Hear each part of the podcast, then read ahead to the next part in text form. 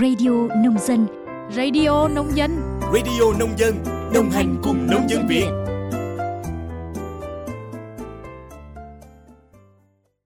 Biên tập viên Minh Quân và Minh Yến xin kính chào quý vị và các bạn thính giả của Radio Nông Dân. Quý vị và các bạn đang nghe bản tin nhịp sống nông thôn mới. Bản tin hôm nay ngày 26 tháng 2 năm 2024 sẽ có nội dung về tình hình phát triển nông thôn và hoạt động sản xuất của ngành nông nghiệp trên toàn quốc.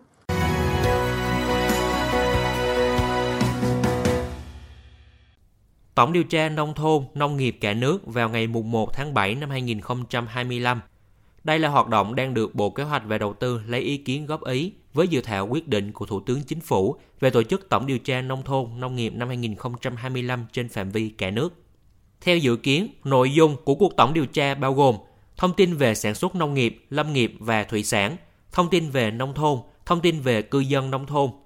Mục đích của cuộc tổng điều tra nhằm đánh giá kết quả thực hiện các chương trình mục tiêu quốc gia về công nghiệp hóa, hiện đại hóa nông nghiệp, nông thôn và xây dựng nông thôn mới, kết quả thực hiện các bộ chỉ tiêu, văn bản điều hành khác của đảng và nhà nước. Kết quả điều tra nông thôn, nông nghiệp sẽ được dùng làm căn cứ để xây dựng kế hoạch, chiến lược phát triển nông thôn, nông nghiệp và cải thiện mức sống cư dân nông thôn trên phạm vi cả nước cũng như của từng địa phương. Xây dựng cơ sở dữ liệu nông nghiệp và nông thôn giúp cho công tác nghiên cứu chuyên sâu và làm dàn chọn mẫu cho một số cuộc điều tra định kỳ hàng năm thuộc lĩnh vực thống kê nông nghiệp, lâm nghiệp, thủy sản và các yêu cầu thống kê khác, phục vụ so sánh quốc tế về các chỉ tiêu thuộc lĩnh vực nông thôn, nông nghiệp.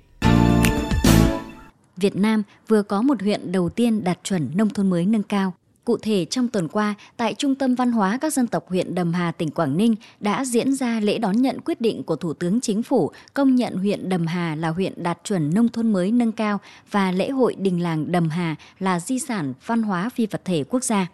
Tính đến hết năm 2022, huyện Đầm Hà đã có 8 trên 8 xã đạt chuẩn nông thôn mới, 6 trên 8 xã hoàn thành tiêu chí xã nông thôn mới nâng cao, 4 trên 8 xã hoàn thành các tiêu chí xã nông thôn mới kiểu mẫu, thu nhập bình quân toàn huyện đạt 72,32 triệu đồng trên một người trên một năm. Với kết quả đạt được, Đầm Hà vinh dự là huyện đầu tiên trong cả nước được Thủ tướng Chính phủ công nhận huyện đạt chuẩn nông thôn mới nâng cao theo Bộ Tiêu chí Quốc gia giai đoạn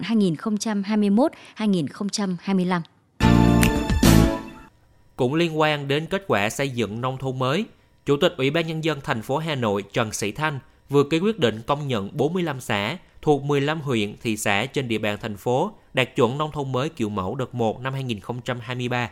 Trong số các địa phương được công nhận, chiếm số lượng lớn nhất là huyện Thanh Trì với 15 trên 15 xã đạt chuẩn. Tiếp đến là các huyện Đông Anh, 4 xã, Đan Phượng, Mỹ Đức, Ứng Hòa, mỗi huyện có 3 xã, Hoài Đức, Thạch Thất, Thanh Oai, Phú Xuyên, Gia Lâm, mỗi huyện có 2 xã, Quốc Oai, Trương Mỹ, Ba Vì và thị xã Sơn Tây, mỗi huyện thị có một xã. Theo Văn phòng điều phối chương trình xây dựng nông thôn mới Hà Nội, với kết quả đạt được, Hà Nội đã vượt chỉ tiêu là 33 xã đối với số lượng xã đạt chuẩn nông thôn mới kiểu mẫu năm 2023.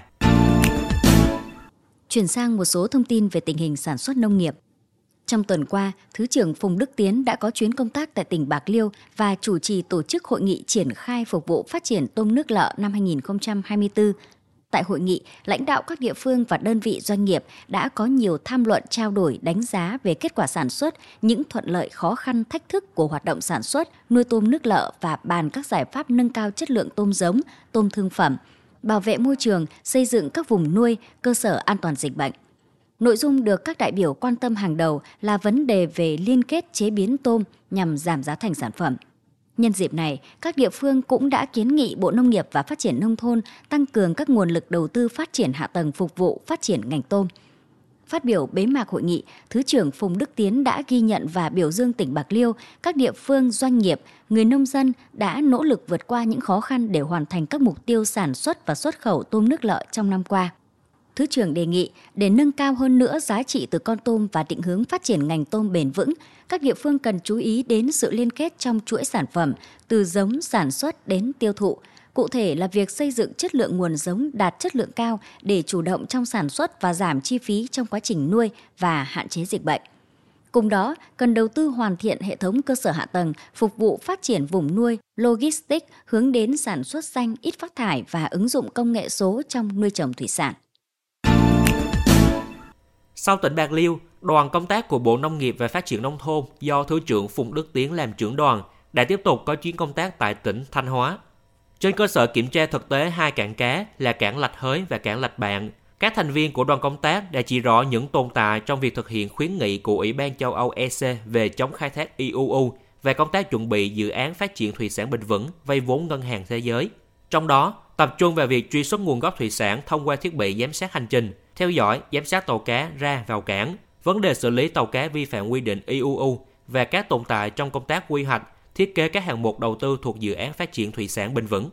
Trước những tồn tại trên, thay mặt lãnh đạo tỉnh Thanh Hóa, Phó Chủ tịch Ủy ban Nhân dân Lê Đức Giang đã lĩnh hội các ý kiến của đoàn công tác. Ông Lê Đức Giang cho biết, trong thời gian tới sẽ giao Sở Nông nghiệp và Phát triển Nông thôn tỉnh làm đầu mối, phối hợp với đơn vị tư vấn và các bên liên quan hoàn thiện thiết kế chi tiết dự án, đảm bảo tính khả thi, khoa học, phát huy được công năng, hiệu quả sau đầu tư. Kết thúc buổi làm việc, Thứ trưởng Phục Đức Tiến yêu cầu tỉnh Thanh Hóa tiếp tục quản lý tàu cá chặt chẽ thông qua thiết bị giám sát hành trình, tăng cường kiểm tra, kiểm soát hoạt động khai thác tại các vùng giáp ranh, tăng chế tài xử phạt đối với tàu cá, chủ phương tiện cố tình vi phạm quy định về khai thác IUU. Từ nay đến tháng 4 năm 2024, tỉnh cần có những kế hoạch hành động quyết liệt, quyết tâm hơn trong chống khai thác vi phạm IUU để chung tay cùng cả nước tháo gỡ thẻ vàng đối với thủy sản Việt Nam từ EC. Về công tác chuẩn bị đầu tư dự án phát triển thủy sản bền vững vay vốn ngân hàng thế giới, Thứ trưởng Phùng Đức Tiến yêu cầu các đơn vị liên quan cần thực hiện rà soát các quy hoạch đã, đang và sắp triển khai trên địa bàn để bảo đảm dự án phát triển thủy sản bền vững tỉnh Thanh Hóa được triển khai phù hợp, đồng bộ, thiết kế không gian kiến trúc hiện đại. Các đơn vị liên quan cần tiếp thu các ý kiến tại hội nghị và giao Sở Nông nghiệp và Phát triển Nông thôn Thanh Hóa làm đầu mối tổng hợp, thu thập các thông tin liên quan, bảo đảm dự án được triển khai đúng tiến độ. Từ hôm nay đến hết ngày 29 tháng 2, Hội trợ quốc tế đồ gỗ và mỹ nghệ xuất khẩu Việt Nam VIFA Expo lần thứ 15 sẽ diễn ra tại Trung tâm Triển lãm Hội nghị Quốc tế Sky Expo Việt Nam, công viên phần mềm Quang Trung, quận 12, thành phố Hồ Chí Minh. Đây là hoạt động do công ty Liên minh phối hợp với Liên đoàn Thương mại và Công nghiệp Việt Nam VCCI chi nhánh khu vực thành phố Hồ Chí Minh, Hội vật liệu xây dựng Việt Nam tổ chức. Mục tiêu của sự kiện là hỗ trợ doanh nghiệp ngành gỗ, thủ công mỹ nghệ và trang trí nội thất Việt Nam phát triển bền vững.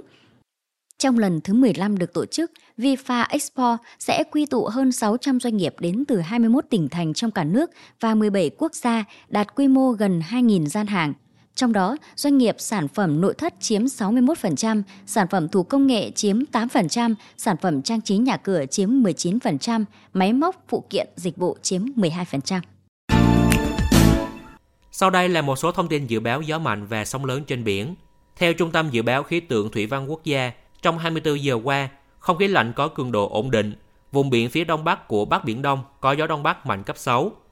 Dự báo trong ngày và đêm ngày 26 tháng 2, vùng biển phía đông bắc của khu vực Bắc Biển Đông có gió đông bắc mạnh cấp 6, giật cấp 7, cấp 8, sóng biển cao từ 2 đến 4,5 mét, biển động. Vùng biển từ Ninh Thuận đến Cà Mau và vùng biển phía tây khu vực Nam Biển Đông bao gồm vùng biển phía Tây quần đảo Trường Sa, có gió Đông Bắc mạnh cấp 5, có lúc cấp 6, giật cấp 7, sóng biển cao từ 2 đến 3,5 mét, biển động. Cảnh báo cấp độ rủi ro thiên tai do gió mạnh trên biển là cấp 2. Thông tin vừa rồi đã khép lại bản tin ngày hôm nay. Cảm ơn quý vị và các bạn đã chú ý lắng nghe. Xin chào tạm biệt và hẹn gặp lại.